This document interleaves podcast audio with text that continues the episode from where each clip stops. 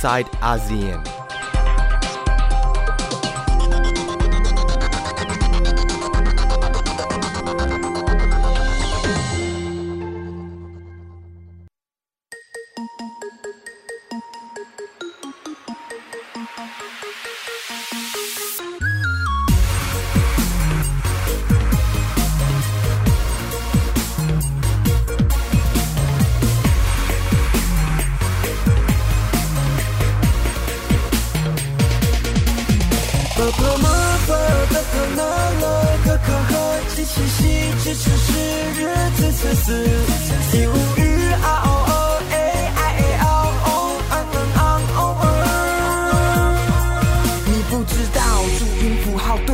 说我多重要，表达我的 per per k k，还有 motherfucker。老师说我不会卷舌，耳朵多念 er，嘴都念 fen，这不是破音字吗？呵呵。哪里错了？用键盘告白多简单，跟我不说安 J I 三九四 S U 三，台湾的浪漫，改成罗马拼音要怎么办？穿 b p m 的 T 恤，国语日报几百页，不看漫画看注音字典，起床都要念五遍。b p m b 的可难了，可可和机器西，支持是日子次次。b u i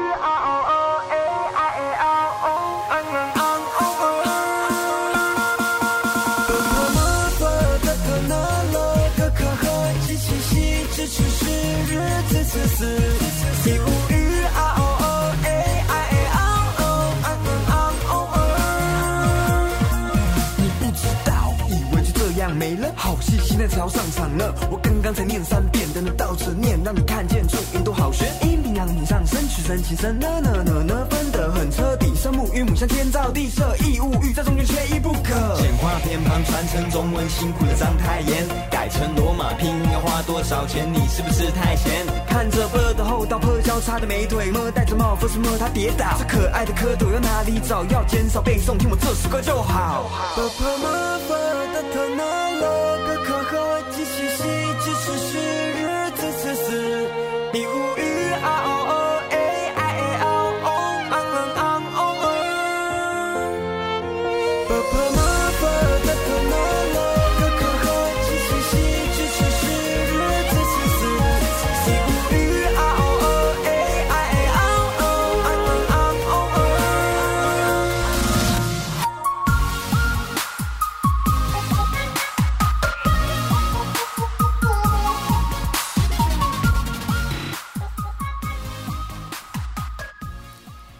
วัสดีค่ะ ยินดีต้อนรับคุณผู้ฟังเข้าสู่รายการ i n s i ซต์อาเซียน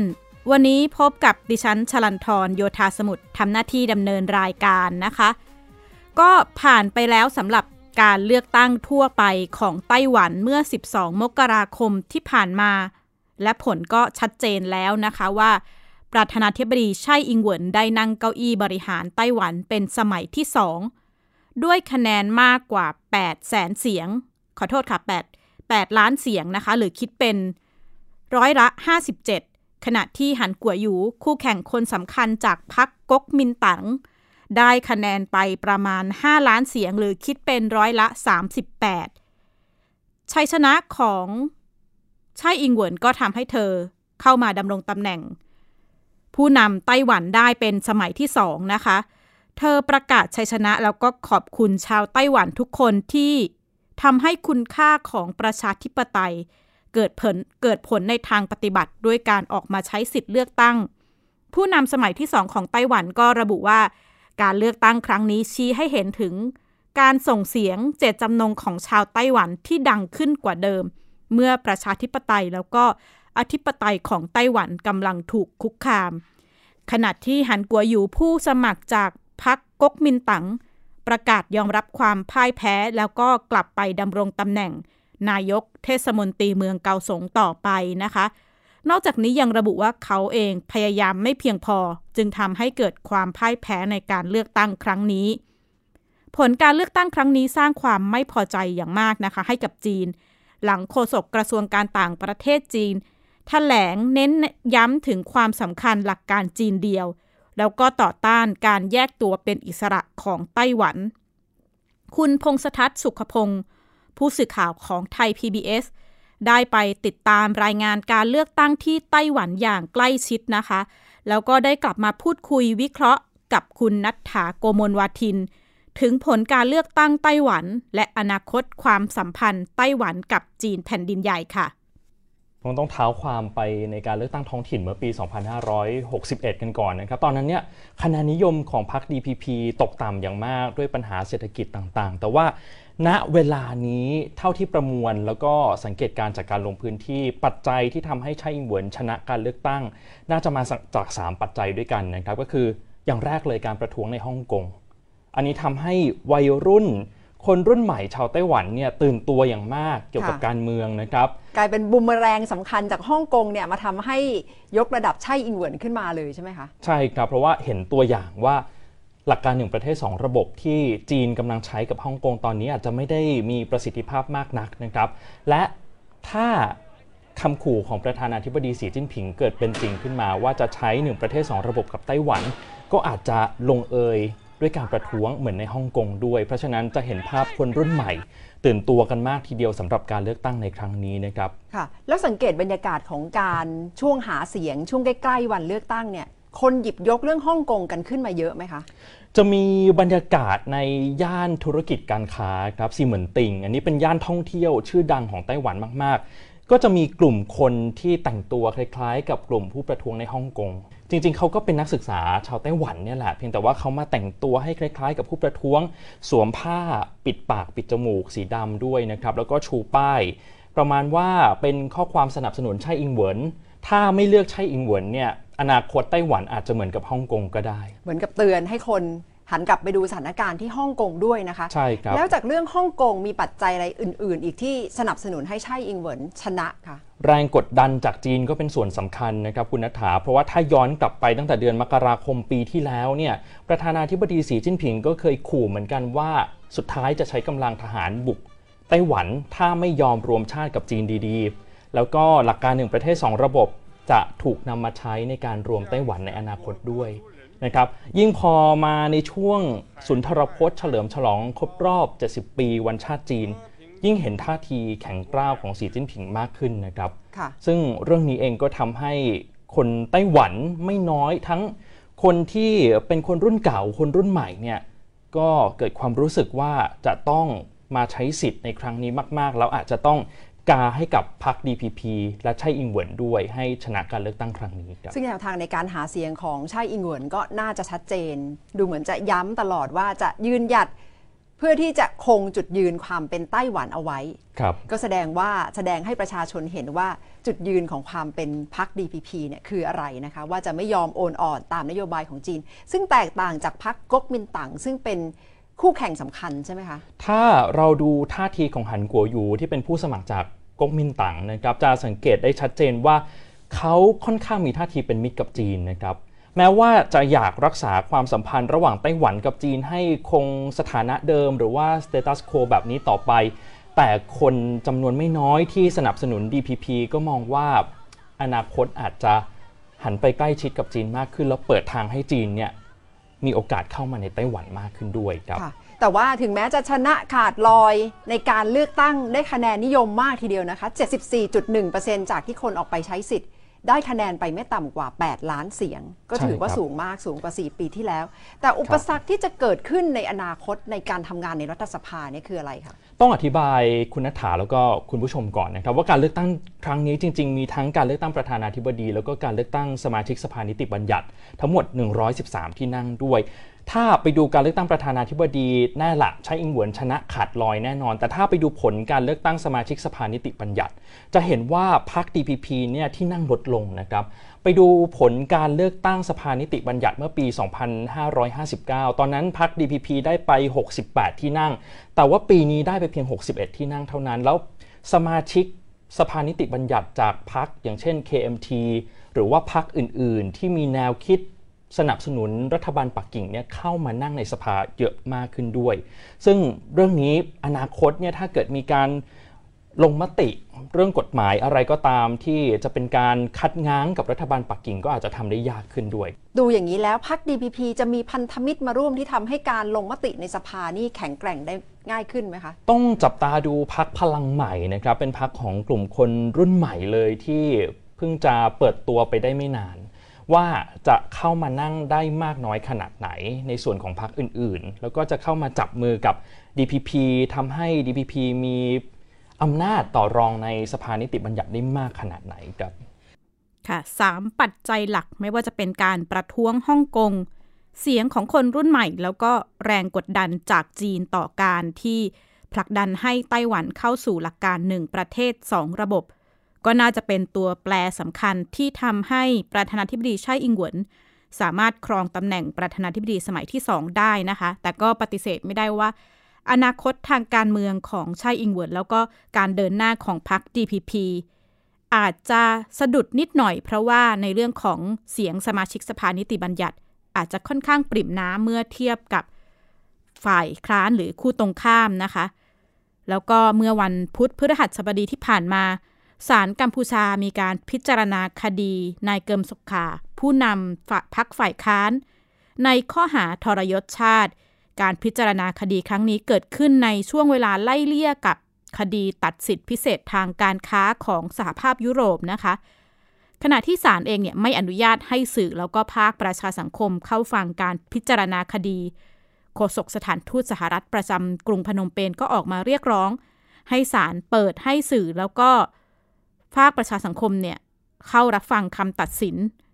การพิจารณาคดีครั้งนี้ก็เรียกได้ว่าเป็นตัวชี้วัดสำคัญต่ออนาคตการเมืองกัมพูชา คุณพงษทัศน์สุขพงศ์วิเคราะห์เรื่องนี้ค่ะ การพิจารณาของ EU จะมีขึ้นในเดือนหน้านะครับ เพราะฉะนั้นช่วงนี้เนี่ยรัฐบาลกัมพูชาจะทำอะไรก็ต้องระมัดระวังหน่อย เพราะว่าถ้าผีผลามไป อาจจะส่งผลกระทบต่อการค้าในระยะยาวด้วยครับ ชื่อของเกิมซกฮาอดีตผู้นำฝ่ายค้านพรรคกู้ชาติกัมพูชาถูกพูดถึงเป็นวงกว้างอีกครั้งหนึ่งนะครับ หลังจากที่เขาเดินทางไปเข้าร่วมฟังการพิจารณาคดี ที่ศาลในกรุงพนมเปญเมื่อวานนี้ ความเคลื่อนไหวทางการเมืองของเขาต้องย้อนกลับไปเมื่อเดือนกันยายนปี 2560 นะครับเขาถูกจับกลุ่มในข้อหาสมรู้ร่วมคิดกับต่างชาติ เพื่อล้มล้างรัฐบาลกัมพูชาชุดปัจจุบันครับอีกหนึ่งปีต่อมาเขาได้รับการปล่อยตัวออกจากเรือนจำนะครับแต่ว่ายังถูกควบคุมตัวภายในบ้านพัก ก่อนที่จะได้รับอิสรภาพเมื่อเดือนพฤศจิกายนปีที่แล้วนี่เองครับ หลักฐานชิ้นสำคัญที่รัฐบาลนำมาใช้ ในคดีนี้ก็คือคลิปวิดีโอช่วงหนึ่งเกี่ยวกับการกล่าวสุนทรพจน์ ที่ออสเตรเลียเมื่อปี 2556 ครับที่กรงมองเรอัลประเทศแาดาอเมริกันกิจจุวมาดับใบทเวอ ทนายฝ่ายโจทย์เริ่มต้นเปิดการพิจารณาคดีด้วยการเปิดคลิปวิดีโอนี้เพื่อชี้ให้เห็นว่าเกิมได้รับคำแนะนำจากสหรัฐในการโค่นล้มรัฐบาลกัมพูชานะครับ แต่ทนายความของอดีตผู้นำฝ่ายค้านเรียกร้องให้นำคลิปวิดีโอฉบับเต็มความยาวหนึ่งชั่วโมง มาแสดงในชั้นศาลเพื่อพิสูจน์ความบริสุทธิ์ ให้เหตุผลว่าคลิปเมื่อสักครู่ถูกตัดต่อขึ้นมาใหม่ ด้านอดีตผู้นำฝ่ายค้านออกมา ออกแถลงการยืนยันว่าไม่เคยเปิดทางให้รัฐบาลต่างชาติ เข้ามาคุกคามผลประโยชน์ของกัมพูชาแต่อย่างใดครับ การพิจารณาคดีในครั้งนี้เกิดขึ้นท่ามกลางแรงกดดันจาก EU ที่เตรียมจะพิจารณาตัดสิทธิพิเศษทางการค้า Everything but Arms หรือ EBA ในเดือนกุมภาพันธ์นี้นะครับหลังจากเมื่อช่วงปลายปีที่ผ่านมา EU เคยขีดเส้นตาย 1 เดือน ให้กัมพูชากลับไปแก้ไขปัญหาสถานการณ์ด้านสิทธิมนุษยชนภายในประเทศให้ดีมากขึ้น สิทธิพิเศษทางการค้าอันนี้มีความสำคัญอย่างไร อธิบายแบบนี้ครับว่า EBA เนี่ยเปิดทางให้กัมพูชาส่งสินค้าไปที่ EU โดยได้รับสิทธิพิเศษ โดยได้รับการยกเว้นภาษีสินค้านำเข้าทุกรายการนะครับ ยกเว้นสินค้าประเภทเดียว ก็คืออาวุธยุโทโธปกรณ์ต่าง ต้องบอกคุณผู้ชมว่ามูลค่าสัดส่วนตัวเลขของสินค้าที่ส่งออกไปยัง EU ครองสัดส่วนไม่ต่ำกว่า 1 ใน 3 ของสินค้าส่งออกทั้งหมดของประเทศ เป็นมูลค่ามหาศาลมากครับ ด้วยเหตุนี้เองผู้เชี่ยวชาญด้านประเทศในลุ่มน้ำโขงจึงประเมินว่าผลการตัดสินของศาลน่าจะเป็นคุณแก่อดีตผู้นำฝ่ายค้านกัมพูชาครับ ถ้ามองไม่ผิดก็คือผมเชื่อว่าคดีความนั้นจะสิ้นสุดลงายในเดือนนี้นะครับ แม้ว่าโดยปกติแล้วอาจจะต้องใช้เวลาสี่ห้าเดือนก็แล้วแต่ แต่ว่ากลไกทางการเมืองที่มันเหลือกลไกจุฬาการในกัมพูชานั้นเนี่ย มันสามารถเร่งได้ แล้วเชื่อเลยฮะว่าฮุนเซนไม่กล้าเสี่ยง ที่จะทำอะไรให้มันตึงเครียดไปกว่านี้นะครับ เพราะว่าถ้ามันตึงไปกว่านี้เนี่ย มันจะส่งผลต่อฮุนเซนเอง เพราะว่าอะไรฮะถ้าสหภาพยุโรปเขาตัดสิทธิ์ everything but arm เนี่ยนะฮะสิทธิพิเศษทางการค้าเนี่ย มันหมายถึงแรงงานมากกว่าแปดแสนคน ที่จะถูกเลิกจ้างนะครับ แล้วมันหมายถึงสินค้าส่งออกมากกว่าห้าพันล้านดอลลาร์สหรัฐ สำหรับคำถามว่าแล้วจีนจะเข้ามาอบอุ้มกัมพูชาไหม ถ้าถูกตัดสิทธิพิเศษทางการค้าขึ้นมาจริง ๆ อาจารย์มองว่าในสถานการณ์การค้าที่ผันผวนแบบนี้ จีนยังไม่น่าจะมีความพร้อม ที่จะเข้ามาอบอุ้มเต็มที่นะครับคุณพรวดีคุณวราวิทที่สำคัญ ลืมไปไม่ได้เลยว่า จีนเองก็เป็นคนที่เข้าไปลงทุนในกัมพูชาเป็นอันดับต้นๆด้วย เพราะฉะนั้นถ้าถูกตัดสิทธิพิเศษทางการค้าขึ้นมา ส่งผลกระทบต่อจีนแน่นอนนะครับ จากปัญหาทางการเมืองตามมาดูปัญหาด้านสิ่งแวดล้อมนะคะ ด้านหนึ่งในออสเตรเลียแม้จะมีฝนตกลงมาช่วยให้สถานการณ์ไฟป่าดีขึ้น แต่ก็ดูเหมือนว่าจะยังไม่หมดไป แล้วก็มีความเป็นไปได้ว่าจะยืดเยื้อนานไปถึงปลายเดือนเมษายน ไฟป่าขนาดใหญ่ก็สร้างผลกระทบด้านฝุ่นละอองค่อนข้างมากนะคะนาซาเผยภาพถ่ายดาวเทียมการเคลื่อนของฝุ่นที่จะลอยวนไปรอบโลก ท่ามกลางปัญหาสถานการณ์ สิ่งแวดล้อมโลก ไทยเองก็อยู่ในช่วงวิกฤตฝุ่นควัน เกิดคำถามว่ามาตรการต่างๆ ที่ภาครัฐนำมาใช้ จะได้ผลหรือไม่ แล้วก็ถ้าไปดูหลาย ๆ ประเทศที่เคยเผชิญวิกฤตฝุ่นควัน เช่นกันไม่ว่าจะเป็นจีนแล้วก็หลายประเทศในอาเซียน โดยเฉพาะการบังคับใช้กฎหมายที่เรียกว่ากฎหมายอากาศสะอาด จะมีผลหรือมีประสิทธิภาพมากน้อยเพียงไร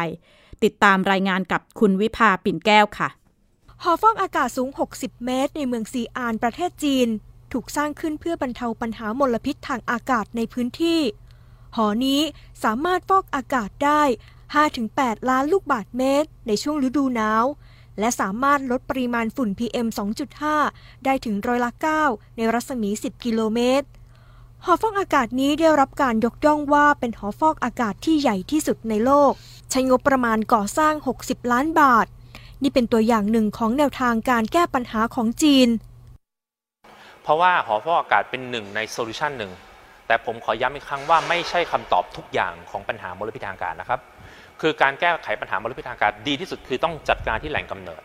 แต่ถ้าแหล่งกำเนิดทำยังไงก็ยังจัดการไม่ได้ แล้วมันยังจำเป็นต้องมีอยู่ มันก็ต้องมีอีกแนวทางหนึ่งในการที่จะจัดการฝุ่นตรงนั้น ซึ่งการจัดการฝุ่นตรงนั้น แทนที่เราจะไปซื้อเครื่องฟอกอากาศให้แต่ละคน แต่ละบ้านเครื่องหนึ่งสองสามหมื่นเป็นเม็ดเงินมหาศาลทำไมเราไม่ฟอกให้กับทั้งเมืองเลย และนั่นคือไอเดียของนักวิจัยที่ผมทำงานวิจัยร่วม แล้วผมก็เป็น research fellow ให้กับที่นั่นด้วยก็5-6 ปีก่อน จีนประสบปัญหามลพิษทางอากาศรุนแรง โดยเฉพาะในเมืองปักกิ่ง แต่ละวันค่าฝุ่นละออง PM 2.5 มากกว่า 500 ไมโครกรัมต่อลูกบาศก์เมตร สูงกว่ามาตรฐานความปลอดภัยขององค์การอนามัยโลก 20 เท่า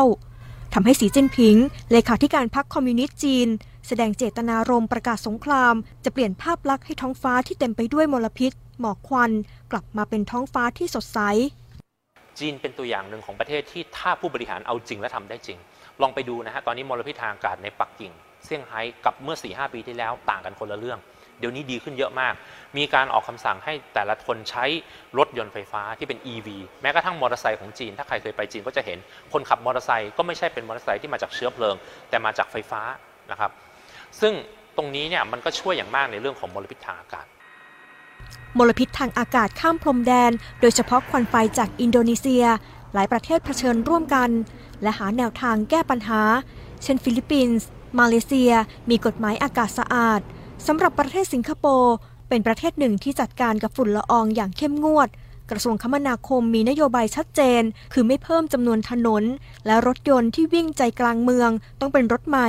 รวมทั้งภาครัฐสนับสนุนงบประมาณสร้างความรู้ความเข้าใจให้กับประชาชน ต่อให้ในประเทศนี้ไม่ปล่อย PM 2.5 แม้แต่โมเลกุลเดียว แต่ถ้ามันเป็นมลพิษข้ามพรมแดนเข้ามาล่ะ จะจัดการยังไงนะครับ เพราะฉะนั้นสิ่งหนึ่งที่ก็คือนอกจากจะมีกฎหมายอากาศสะอาด หรือที่เรียกว่า Clean Air Act Thailand แล้ว เราจะต้องมีท้ายที่สุดที่เราฝันและอยากไปให้ถึงไม่รู้ว่าชาตินี้จะไปถึงหรือเปล่า เราอยากเห็น Clean Air Act อาเซียน ต้องทำทั้งอาเซียน ถ้าไม่ทำทั้งอาเซียนไปไม่ถึงตรงนั้นนะครับ อันนี้คือสิ่งสิ่งที่ผมคิดว่ามันเป็นปัญหาที่ต้องคว้านลึกในเชิงโครงสร้าง แนวทางการแก้ปัญหาบรรเทาฝุ่นละอองของไทย เริ่มได้เห็นมาตรการอย่างเป็นรูปธรรมมากขึ้นจากภาครัฐ เช่นการทำงานที่บ้าน การห้ามรถบรรทุก 10 ล้อขึ้นไป เดินรถในเส้นทางถนนวงแหวนกาญจนาพิเศษในวันขี้ เว้นแต่รถบรรทุกอาหารสด บังคับใช้ 2 เดือน สิ้นสุดเดือนกุมภาพันธ์ แต่มาตรการเหล่านี้ถูกตั้งคำถามว่าสามารถบรรเทาฝุ่นละอองได้หรือไม่ และอีกหนึ่งความร่วมมือจากบริษัทเอกชนและนักวิจัย ที่ร่วมกันสร้างหอฟอกอากาศแบบไฮบริดใหญ่ที่สุดในประเทศไทย ฟอกอากาศได้ในอัตราสูงสุด 120,000 ลูกบาศก์เมตรต่อชั่วโมง ประเทศที่พัฒนาแล้วเนี่ยคุณภาพชีวิตหรือราคาของสิ่งแวดล้อมและสุขภาพมันสูง บทลงโทษมันก็หนัก เขาก็ต้องไปเปิดในที่ที่ประเทศมันยังไม่ไม่มีกฎระเบียบพวกนี้มันเข้มงวดมากนัก หรือพูดง่ายๆก็คือกฎหมายทางด้านสิ่งแวดล้อมมันยังหย่อนยานอยู่ เขาก็ไปเปิด เปิดเพื่อทำให้ตัวเองสามารถทำมาค้าขายตรงนั้นได้ แล้วใครเป็นคนรับแบกรับผลเสียตรงนั้นล่ะครับ สมมุติถ้าเกิดวันหนึ่งเราเป็นโรคมะเร็งในปอดขึ้นมาใครเป็นคนจ่ายค่ารักษาพยาบาลให้เราครับ คือคนไทยก็ต้องรับผิดชอบชีวิตและทรัพย์สินของตัวเองซึ่งผมมองว่ามันไม่แฟร์ไง เราพยายามทำทุกอย่างเพื่อให้ GDP มันดูเหมือนกับว่ามันสูงขึ้น แต่การที่ GDP สูง GDP สูงมันไม่ได้เป็นตัวสะท้อนเลยว่า คุณภาพชีวิตเราจะต้องสูงตาม ปัจจุบันปัญหามลพิษทางอากาศไม่จำกัดพรมแดนประเทศอีกต่อไป การเคลื่อนที่ของอากาศทำให้ปัญหามลพิษในประเทศหนึ่ง สร้างผลกระทบกับประเทศอื่น การร่วมมือจัดการกับปัญหานี้ จึงต้องอาศัยความร่วมมือทุกประเทศศึกษาผลกระทบ และมีนโยบายร่วมกัน เพื่อแก้ปัญหามลพิษทางอากาศอย่างจริงจัง วิภาปิ่นแก้ว ไทย PBS รายงาน ก็อย่างที่หลาย ๆ ท่านได้ประสบพบเจอนะคะว่าในช่วง 4-5 ปีที่ผ่านมาปัญหาฝุ่นละออง ทั้งไม่ว่าจะเป็นฝุ่นละอองในกรุงเทพฝุ่นละอองในภาคเหนือ มีขึ้นทุกปีแล้วก็ดูเหมือนจะหนักหนาขึ้นทุกปี ภาครัฐเองก็พยายามออกมาตรการต่างๆ ในในช่วงเวลานั้นเพื่อแก้ปัญหา แต่ก็ดูเหมือนว่ามาตรการเพียง 1 หรือ 2 มาตรการ อาจจะไม่ได้มีประสิทธิภาพเพื่อแก้ปัญหาทั้งหมดนะคะ ก็หลายฝ่ายนักวิชานักวิชาการเองก็สรุปตรงกันว่า อาจจะต้องดำเนินการไปด้วยหลายมาตรการทั้งระยะสั้นและระยะยาว เพื่อแก้ปัญหาที่ต้นต่อของปัญหาฝุ่นควัน รวมไปถึงการมีความร่วมมือในระดับนานาชาติ เพื่อผลักดันและแก้ปัญหา ให้ประชาชนมีสิทธิ์มีโอกาสเข้าถึง โอกาสอากาศสะอาดสำหรับทุกๆคนนะคะ และนี่ก็คือทั้งหมดของ i n s i ซต์อาเซียนวันนี้ ดิฉันชลันทรโยธาสมุทรลาคุณผู้ฟังไปก่อน และพบกันใหม่สัปดาห์หน้า สวัสดีค่ะ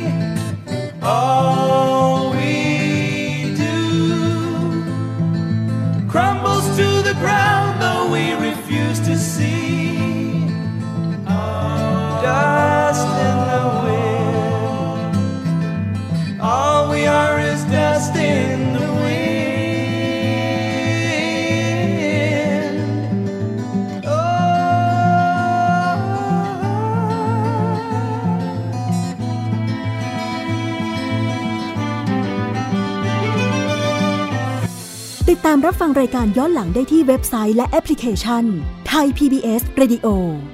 ไทย PBS ดิจิทัล Radio วิทยุข่าวสารสาระ เพื่อสาธารณะและสังคม